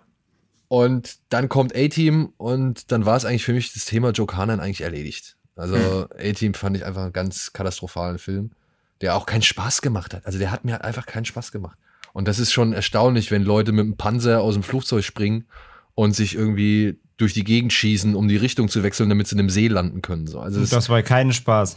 Ja, also nee, das, aber wirklich, das, das hat irgendwie, sehr, also selbst diese Szene, während sie dann noch irgendwelche Kampfjets dabei abknallen, so, ne? Mhm. Ähm, selbst diese Szene hat bei weitem nicht so gewirkt, wie sie hätte wirken können. Also wenn ich mir ja, da jetzt so ein also Nonsens-Ding angucke. Das hätte ich gerne in einem Fast and Furious gesehen, aber bei A-Team, das wirkt halt alles wie so eine, ja, wie so eine Shareware-Version irgendwie von ja. Fast and Furious. Also da ist, da ist die Szene bei Shadow on the Cloud besser, als die von der Bombe zurück ins Flugzeug gebombt ist. ja, die macht mehr Spaß, weil die, weil ja. die irgendwie in dem richtigen Umfeld eingebettet ist. Ja, und im richtigen Moment kommt. Ja, ja aber bei ja. A-Team, wie gesagt, ich, dieser Moment, der ist so abstrus. Und ich, ich, ich, ich dachte nur so, ja, eigentlich ganz nett, aber dann, das ist alles in so viel Quatsch wieder eingebettet und, und, und so, so Hanebüchen im Dünnsinn, so. Also, deswegen, also Joe Carnahan, ich hab dem, der ist für mich kein, kein großer Garant für irgendwas so. Und hm. ich gucke mir dann Boss-Level an und denke mir, ja, Frank Grillo macht Werbung. Film mit Mel Gibson. Naja, gut, Mel Gibson taucht jetzt auch immer wieder in diesen etwas B-filmigeren Produktionen auf, ne, die halt vor allem irgendwie dann durch eine Härte oder irgendwie einen, einen schroffen Ton sich versuchen zu behaupten. Und ich hatte halt wirklich keine Erwartung an Boss-Level. Und ich sitze dann da und muss sagen, ach, der macht ja echt Spaß. Mhm. Ja? Also, ich fand die Kills irgendwie immer teilweise lustig. Ich muss sagen, ich fand die Frequenz von dem Film eigentlich doch ganz angenehm. Auch wenn der da mal diesen Anfang, also nach diesen ersten 15, 20 Minuten diesen Stillstand hat, aber ich glaube, der ist gar nicht so lang, weil danach geht es eigentlich schon wieder direkt mit irgendwelchen, ja, Learning by Doings oder Trial by Errors weiter. Und auch dann mit so Ken Jeong, der noch mit da rein ist, Michelle Yeoh, die noch mal auftaucht, Will Hesso, der endlich mal irgendwie einen vernünftigen Film kriegt, so. Ähm, ich weiß nicht, da, da, da würden, ich finde, fand es echt schwungvoll irgendwie. Also mich hat es wirklich komplett durchgerissen, was er da halt aufbietet, mit welcher Frequenz, immer mal wieder ein bisschen Erklärung, immer mal wieder ein bisschen Wiederholung von diversen Szenen und Tonen und dann ein bisschen Fortschritt in der Handlung so. Also ich muss sagen, für Nachmittags auf der Couch irgendwie, äh, wenn du nichts erwartest oder abends auf der Couch und einfach einen äh, ausgelassenen Action-Spaß haben willst, überraschend gelungen. Auch ja, dafür, dass also die CGI-Effekte und so weiter und billig und die Story halt auch nicht länger als zwei Sekunden denkbar ist, so, ne? Mhm. Ja, ja, genau. Also das Ding ist halt, das Drehbuch ist halt echt total holprig so ein bisschen. Aber es macht ja doch mehr auf, als man denkt. Das fand ich auch für den Film eigentlich ganz, ganz nett so, weil er auch noch so eine, er bringt ja auch schon versucht, versucht persönliche Ebenen da reinzubringen, die ich echt ganz nett fand, mit dem Sohn zum Beispiel, da ohne jetzt da zu tief reinzugehen. Ähm, so, das war halt, er wollte relativ viel, aber immerhin hat er eine Story. Also er versucht zumindest sich was auszudenken drumherum, mhm. warum diese Zeitlife ja. überhaupt gibt. Also, weil du gerade sagtest, äh, wieso, wieso sagt er nicht einfach, die gibt's und ist es halt so? Ja, kann man machen. Aber ich finde halt, ähm, ich finde halt, dass er hier zumindest ja versucht, dann daraus was zu erzählen, auch wenn es Quatsch ja, ist. Ja, aber er versucht es halt extrem lange. Also ich muss nicht 20 Minuten Naomi Watts, also diese eine Szene, wo er zu ihr in das Labor kommt am Anfang, wo man denkt, wann ist es denn jetzt vorbei? Und sie reden ja, und okay, reden ja. und reden. Ich, also ich gebe dir, ich geb dir schon recht. Da betrieben ich gebe dir schon also recht. Das ist genau wie am Ende, da reden sie auch noch mal genauso lange irgendwie. Ja, das stimmt wo es halt emotional wenigstens verankert dann ist, ja. aber da denkt man ja auch, okay, er redet jetzt irgendwie mit seiner, was ist es, Ex-Frau, sind die noch zusammen? Wollen die wieder zusammenkommen? Was wollen die? Es ist halt komplett unklar. Ja, ich wollte ich wollt aber gerade sagen, da, da, wird, da wird halt zumindest kurz irgendwie das Setup geschaffen, wie sie hm. dann da stehen. Und außerdem ähm, soll das ja auch, die Szene soll ja einfach dafür, dafür dienen, dass man auch dann relativ schnell versteht, dass sie da anscheinend auch in einem Umfeld arbeitet, das so. halt, äh, das halt, das halt auf jeden Fall sehr, sehr mysteriös ist und was irgendwas ja. im Schilde geführt Und weil Naomi Watts die einzige Mitarbeiterin ist, darf sie halt auch nie den Arbeitsplatz verlassen, während Mel Gibson die einzige Mitarbeiterin seines Unternehmens von einem Monitor beobachtet. Also das ja. war schon echt diese ganze Firma, die diese Zeitschleifenmaschine die, baut, das war schon ganz schön. Die, die, die Firma heißt also. Voyeur, Voyeur Inc. Nein, aber, aber, aber, aber also, gebe ich dir vollkommen recht, ja.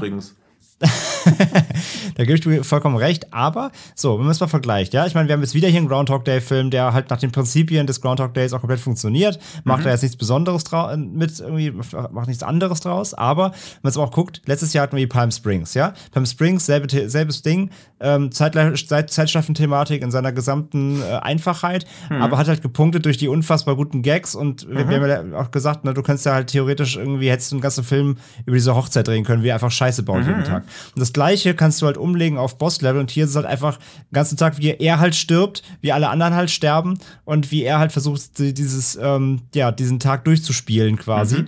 Was, was ich mir auch zigmal angucke, angucken, angucken hätten können oder auch getan habe ja quasi. Ich fand die Frequenz halt, wie Daniel sagt, die Frequenz, in dem man sieht irgendwie, was er schon für Versuche hat. Das Ganze wird ja aufgebaut wie so ein bisschen wie so ein Videospiel mit verschiedenen Leveln, ne? Mhm. Wird ja mhm. eingeblendet immer, mhm. so Versuch 40, Versuch 60, Versuch. Also man springt ja auch durch die Versuche ein bisschen mal die, also nach vorne, wieder zurück.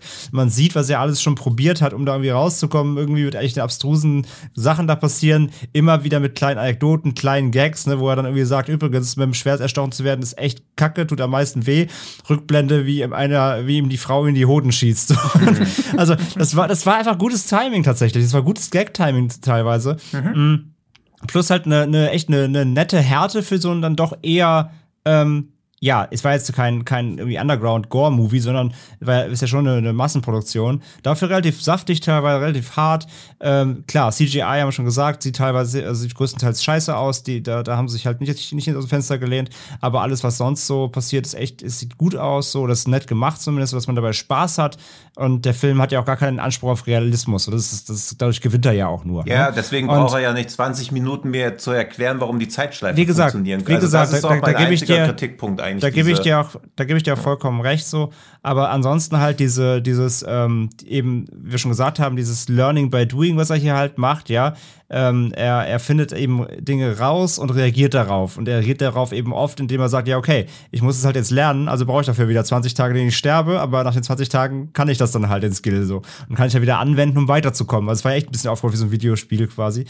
Und das hat mir gut gefallen. So, es hat einfach Spaß gemacht. Der ist, der ist, der ist, wenn er nicht gerade 50 Minuten mit, mit Naomi Watts redet, wie, wie Tino gerne immer wieder rausstellt, ähm, dann, dann ist er halt extrem kurzweilig einfach und läuft halt gut durch. So hat ein gutes Tempo einfach. Wie gesagt, mit dem Lernen, mit dem immer wieder dann irgendwie Action, Gewalt, ähm, Explosionen, Autos springen über Zäune. Äh, es ist halt alles wahnsinnig. Das macht einfach, einfach Laune. So, ich fand mhm. den auch halt, der ist halt weder clever, der ist weder irgendwie großartig smart in seiner Time Loop Umgebung, aber er erdrückt die richtigen Knöpfe, um halt, wie Daniel auch sagt, halt richtig einfach auf der Couch einen guten Abend zu haben, so dass da muss man wirklich halt das Hirn äh, nicht anstrengen, so das macht einfach mal Laune mhm. und ähm, ich finde halt alle in dem Film vor allem, außer Naomi Watts, aber äh, die taucht eher nicht viel auf, ähm, zeigen auch große Spielfreude in dem mhm. Film, vor allem, vor allem halt Grillo, den du halt wirklich anmerkst, dass der Bock hat darauf. Ja. Das, das, rei das, reicht mir dann auch ja. schon für die Hälfte des Films, weil er mir verkörpert, dass er gerade echt eine gute Zeit hat und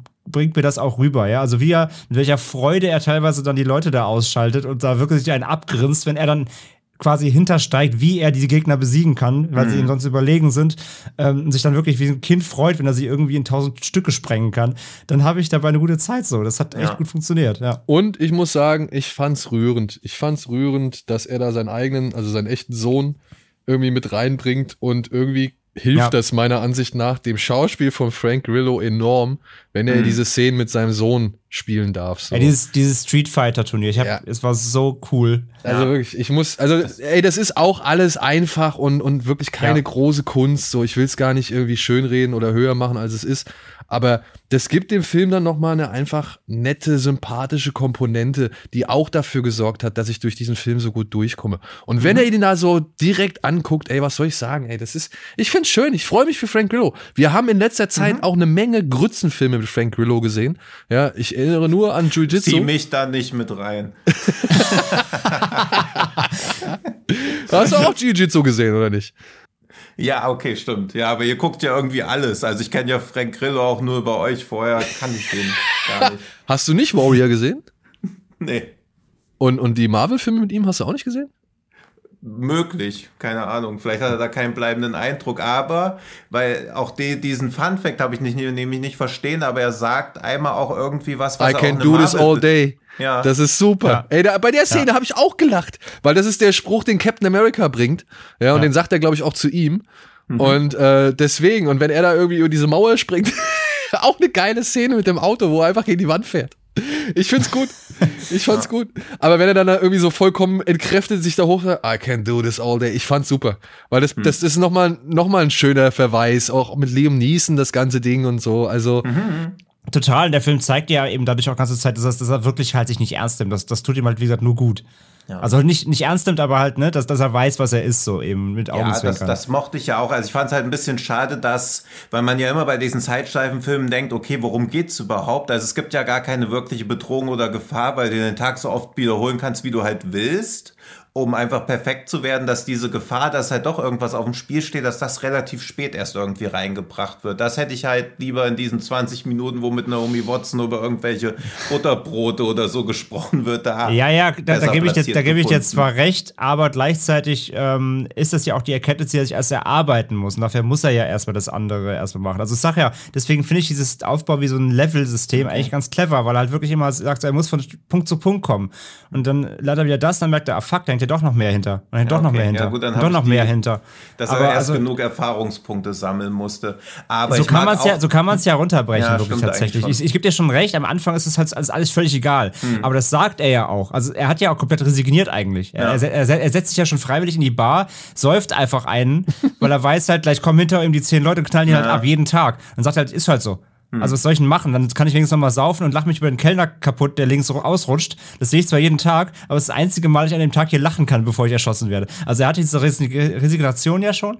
Und dann merkt er ja, irgendwann kommt er dann eben Stück für Stück drauf, wo er hin muss, um mhm. das auf, auszulösen. Und dann merkt er ja erst, dass da mehr auf dem Spiel steht, als er eigentlich glaubt. Ja. Von daher, das ist ja drin. Klar, kommt ein bisschen spät, aber er muss ja diese Entwicklung wiederum auch hier erstmal eigentlich durchmachen. So. Ja. Aber ja, ist ja alles und auf kleiner Man Flamme merkt ja so. halt auch schon, dass der Film funktioniert, wenn man es dann halt wirklich rührend findet, wie er mit seinem Sohn da Street Fighter spielt und der Sohn halt sagt, ja, Street Fighter ist mein Lieblingsspiel. Als ob ein Zehnjähriger sagt, so ein scheiß Retro 8-Bit-Kram ist mein Lieblingsspiel. Also das ist ja auch totaler Bullshit wieder. Das ist ja wieder so 50-jähriger Mann hat ein Action-Drehbuch geschrieben. Aber ja. auch das ist ja dann sympathisch und da merkt man auch, okay, wenn so eine Szene in ihrer ganzen Absurdität trotzdem funktioniert, eben weil sie auch so schön gespielt ist, dann ist das halt ein aus meiner Sicht ja auch sehenswerter Film.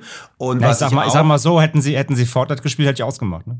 Ja, ja, ich weiß, aber eigentlich hätten, also eben, würden sich die Leute so, das ist ja auch das Schöne an Filmen, weil sich die Leute eben nicht so verhalten, wie sich richtige Menschen verhalten, weil im richtigen Leben würde man ja oft ausschalten. Und auch so kleine Funfacts, dieser 9. Mai, der sich immer wiederholt, ist halt der Geburtstag vom Regisseur, das ist halt auch irgendwie niedlich. Also macht jetzt einen Film nicht per se besser, aber man merkt schon, dass auch alle Spaß hatten bei den Dreharbeiten und das transportiert sich endlich auch mal auf den Zuschauer. Das hat mir auch oft bei Filmen, dass man so denkt, ja, die hatten bestimmt Spaß, für mich funktioniert es aber irgendwie nicht. Also deswegen bin ich dem eigentlich auch recht versöhnlich gegenüber. Und was halt auch krass ist, es das heißt ja auch immer irgendwie, Frauen ab 50 haben es halt schwierig, in Filmen gebucht zu werden, was auch ohne Zweifel stimmt. Aber was Michelle Yeoh da mit 58 nochmal abliefert, ist halt auch krass. Also das hat man ja auch überhaupt nicht auf dem Schirm. Und wenn man sie auch sieht, denkt man sich auch so krass, okay. Michelle Yeoh ist ja auch schon so gefühlt mein ganzes Leben um mich rum in irgendwelchen ja. Filmen. Ja. Und da spielt sie auch wieder also auch wieder eine super Rolle, die auch in diesen, ich mag ja die Montagesequenzen eher am liebsten im ganzen Film. Und auch sie hat ja dann so eine coole Montagesequenz, wo er sich dann halt so Schwertkampf mehr oder weniger selbst beibringt von dieser Frau, die zufälligerweise auch in dieser Bar sitzt. Also, das ist schon Ey, alles. Und, und, und ich, und ich habe quasi einen, einen Dialogohrwurm von Guan Jin, did this. Yeah. Ja. Das fand ich aber auch geil, ja, ja. dass sie das einfach knallhart durchgezogen haben durch den ganzen Film, ey. Ja, ist ja fast schon wie diese Mortal Kombat Finishing Him Dinger oder ja, so. Also ja, ja, genau. Aber, aber das fand ich halt wirklich geil, dass sie es jedes Mal auch wirklich komplett nicht abgeschnitten mhm. irgendwie dann irgendwann nur noch, ihr wisst schon was, ihr wisst ja, was sie sagt, immer die beiden Sätze durchgezogen, konsequent, fand ich super. So, ja, das mochte ich auch. Also macht den Film natürlich auch wieder als emotionales Werk ein bisschen schwieriger, weil man dann merkt, okay, der ist viel zu self-aware eigentlich, aber als dann diese eine Szene mit seinem Sohn kommt, war ich halt auch ergriffen. Also der schafft schon, die richtigen Sachen zu machen. Deswegen mag ich Joe Carnahan als Regisseur eigentlich auch ganz gern. Eben weil man immer nicht weiß, was man von ihm bekommt, aber es ist immer irgendwas, wo man auch bei A-Team, das ist ein Film, über den müssen wir eigentlich nicht viele Worte verlieren, aber irgendwie kann man viel drüber reden. The Grey fand ich super. Also das ist einer meiner liebsten Männer machen Sachen im Schneefilme überhaupt. Und ein selten, ein selten kondensiertes Subgenre. Oh, würde ich nicht ja. sagen. Da gibt es eine Menge. Ja, gibt es doch auch. Also irgendwie Simple Plan gibt es noch. Dann die. Nee, nee, nein, nein, klar. Also, ich meinte nee, ich mein damit. Ne? Also man redet Thing. selten drüber. Ja. nee, nee, also Schneefilme. Da in dem Special. Bereich, also so Filme, die ausschließlich in verschneiter Landschaft spielen mit Männern, die so hart sind, dass sie kaum irgendwie mal eine Träne übers, Au übers Augenlid bringen, gibt schon echt viele gute Filme. Kann, kann ja nicht, friert sofort fest. Würdest hm? du den mit Anthony Hopkins? Kann ja nicht, friert sofort fest. Ja. Würdest du den mit Anthony Hopkins und Alec Baldwin auch dazu zählen? Dieser Jetzt kommt eine super gute Anekdote gleich, pass auf. äh, ja, den fand ich okay.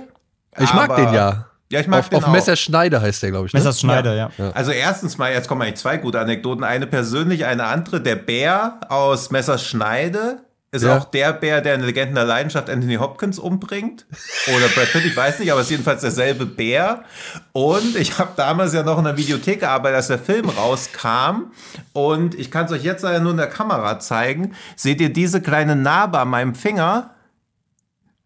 An meinem sehr- Daumen? Die ist, ist sehr, sehr klein. unscharf. Und Ja, die ist sehr klein. Die habe ich mir auch äh, damals, als der Film rauskam, denn es gab zu dem Film ein Werbegeschenk, nämlich ein Klappmesser, wo auf Messerschneide drauf stand. Und ich hatte beim Zuklappen den Daumenleiter in diesem Ding drin und habe mir das Messerklinge auf den Finger. Also ich habe die einzige sichtbare Narbe an meinem Körper ist von einem äh, äh, Merchandising-Geschenk, nämlich einem Klappmesser zu auf Messerschneide. So. Das heißt, auf Toll, konnte ich Messerschneide- diese Anekdote auch nochmal random droppen. Auf Messerschneider hat also Narben hinterlassen bei dir. Ja, oh. Und, und, und, jetzt, und, und, jetzt, und jetzt wissen wir auch, warum, warum Tino kein Survival-Experte ist. Ja.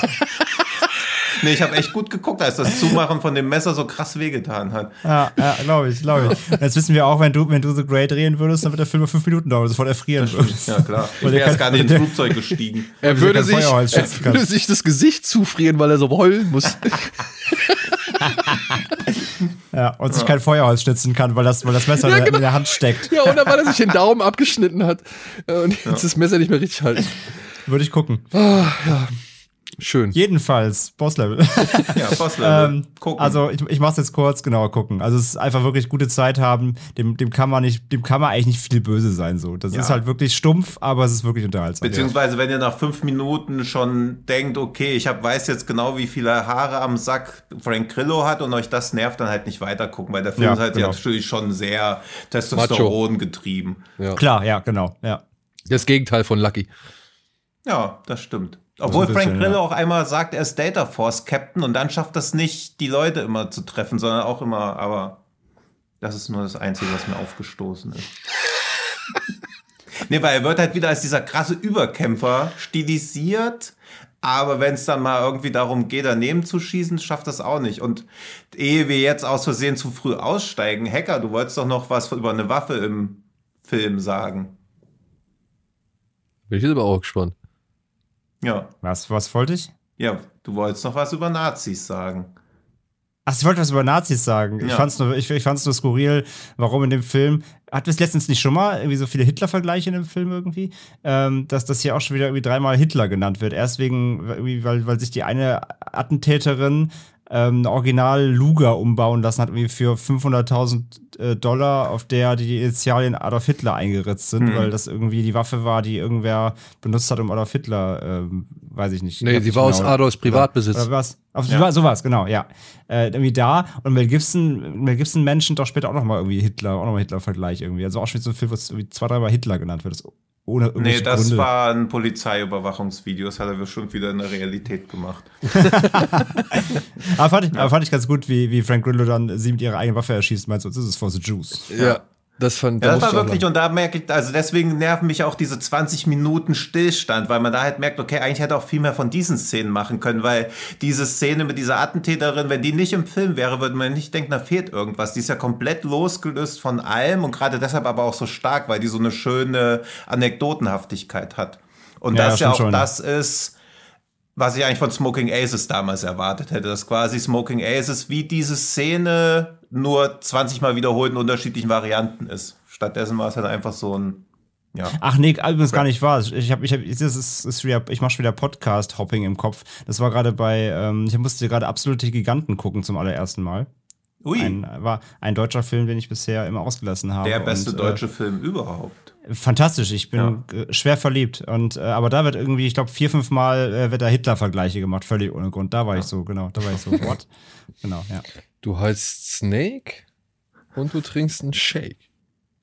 Ja, ja mit, mit den, äh, so, genau solche Typen wie, wie der äh, waren früher bei uns immer in den, in den Stammkneipen und haben Leute zum Kickerturnier rausgefordert. Du wusstest sofort, sobald ihre Handschuhe ra rausholen, musst du laufen. Ey, in der Barbara Bar auf dem Kiez, im, auf dem Hamburger Berg, da gab's früher auch einen, der original die Blaupause für Snake gewesen sein muss. Der sah so ein bisschen aus wie Danny Trejo ohne Oberlippenbremse, äh, ohne, ohne, ohne Rotzbremse. Aber wirklich, ne, auch so eine Weste irgendwie an, irgendwie so richtig so ein Desperado auftreten mit eigenem Griff für, oder beziehungsweise eine Halterung für den Drink und so. Natürlich. Ähm, das, da musste ich schwer lachen, als wir da mal irgendwann in der Barbara Bar waren, Barbara Bar waren und der stand da halt an seinem Kicker. Ja. Geil, ich ja. habe, um noch eine tolle Anekdote zu erzählen, Du hast ich ja habe einmal, nee, ich hab einmal Tischfußball gegen den Typen gespielt, der die Standaufnahmen gemacht hat, wo sie quasi den Ball so über den Torwart drüber lupfen. Und? Und er hat das auch mit mir gemacht. ja, war ganz cool. Der hat mich halt einmal treffen lassen. Ja. Aber So. war Nett. auf der IFA oder so. Dann war er schon mal netter als Snake. Ja. Ja. Und was hat das Internet zuletzt mit dir gemacht, Tino? Gesichtsbücher des Todes. Jetzt habe ich wahrscheinlich so eine St- Steilvorlage nicht auch so ansatzweise verwandelt. Naja, was, was kommt denn noch traditionell bei uns? Ja, die? Gesichtsbücher des Todes kommen eigentlich traditionell, aber leider war das Internet entweder so so kaputt, dass wir das hier nicht erwähnen können oder so irrelevant. Aber ich habe es euch heute geschickt, das Bild von diesem Rotten Blowjob Bild. Was man leider, da seid ihr wieder die Vorzüge eines Podcasts, dass er nur auditiv ist und nicht visuell, weil das Wir war werden, schon wir, werden das, wir werden das in den Shownotes natürlich verlinken. ja, weil das war schon stark, aber ansonsten muss ich leider enttäuschen. Es gab keinerlei Schwachsinnsausreißer, sondern nur den üblichen Irrsinn, der aber nicht weiter erwähnenswert ist. Ich habe nicht eben auch nochmal nachgeschaut. Nicht mal Und wir wollen ja immer heute. Qualitätscontent liefern und nicht einfach jede Woche irgendwas liefern, weil sonst würden wir noch mehr über. Es fällt mir gar nicht, über welchen mittelmäßigen Film haben wir neulich gesprochen? Wo ich so Angst hatte, dass wir eine Ausgabe haben nur mit mittelmäßigen Filmen, die so mittelmäßig waren, dass ich sie schon wieder vergessen habe. Äh, ich weiß nicht, From the Devs? Ja, sowas. Also, Also ich will jetzt quasi Aber, das, keinen ist, From aber the das, ist ja Deaths nicht, das ist ja nicht mal, das ist ja nicht mal Mittelmaß. nee, From the Devs war eigentlich unter Mittelmaß. Ey, ich war- jedes Mal, ich krieg immer mehr Bock, den Film zu schauen. Naja, sag nicht, wir hätten dich nicht gewarnt. An einem traurigen, verregneten Abend. Ja, genau. Machst du das mal. So, das ist irgendwie das Schlimmste, dass ich den so in 20 Jahren schaue und dann wird es irgendwie mein neuer Lieblingsfilm. Wie das manchmal so ist, aber man wird ja manchmal vor Filmen so gewarnt und dann schaut man die irgendwann und denkt sich so, ihr Arschlöcher. Also denke ich jetzt nicht bei From the Depths und auch nicht bei euch, aber so manchmal. Ja, aber ja, doch, da ist so ein Punkt, da gebe ich Ja. dir sogar recht. Ja, es gibt manchmal doch Filme irgendwie, wo, wo der Kanon ist so, bloß nicht gucken und dann denkst du dir irgendwann so, ey, das ist doch eigentlich ganz okay. Ja. ja mich haben drei Leute gut. vor It Follows schon gewarnt. Dass man den auf keinen Fall gucken sollte, wenn man Horrorfilme mag, weil der einem alles kaputt macht. Und dann denkt man so, halt, puh. Ja. Okay. Ja. Ja. aber das ist ja genau der Punkt bei diesen ganzen New Modern Horror Sachen. Wenn die Leu Leute sagen halt, das ist kein Horror, weil es nicht die klassischen Tropes bedient der letzten 40 Jahre Horror. Ja. So. Ja. Aber was wäre denn Apropos so ein Conjuring 3 Trailer. Ja, habe ich gesehen. Ja. Ja. bin ich mal gespannt. Ich meine, sie, da siehst du ja im Trailer schon, dass sie da anscheinend den Fall ja auch komplett nur als leichte Grundlage nehmen. Also Mhm. das basiert ja auf dem Originalfall, wo jemand seine Familie abgeknallt hat, so ein bisschen Richtung Amityville Horror Vorlage und meinte halt danach, der Teufel hat es mir befohlen. Aber eigentlich, ähm, also theoretisch müsste der Film eigentlich die Horrorversion werden von Trial of Chicago 7, weil das Original, das der Original, die Vorlage spielt eigentlich wirklich nur im Gerichtssaal, weil es eigentlich nur darum ging, vor Gericht zu belegen, wenn der sagt, der Teufel hat mir befohlen, ähm, ist das vor Gericht irgendwie eine Relevanz oder hat, kann, wie muss das eingeschätzt werden? Also eigentlich müsste es ein Gerichtsfilm werden. Man sieht im Trailer Ja, auch zwei, drei dann kann Szenen. das sich doch das Gerichtssaal-Genre doch endlich zurückerobern oder Da- überhaupt zum ersten ja, Mal da, da erobern. freue ich mich schon. ja, im, im, im, Im Trailer sieht man ja auch zwei, drei Szenen im Gericht, aber halt auch super viel wieder natürlich Horror-Trope-Kram. Also ich bezweifle, dass die den jetzt komplett im Gericht spielen lassen. Da wird es, glaube ich, schon hauptsächlich um wieder um Huibu im Keller gehen. Ja, das wäre aber stark. 147 Minuten lang nur im Gericht. Fände ich, fänd ich super, würde ich gucken. Und am Ende tauchen die beiden Brüder aus Ghostbusters 2 auf und äh, nehmen den Saal auseinander. Ja, und dann wird es nämlich ein noch größeres Universum. Ja, geil. Ja. Kann Sony direkt fusionieren mit Ja. Ghostbusters Und Legacy. jetzt rufe ich Annabelle in den Zeugenstand. Und die Nonne. ja. Die Nonne, genau.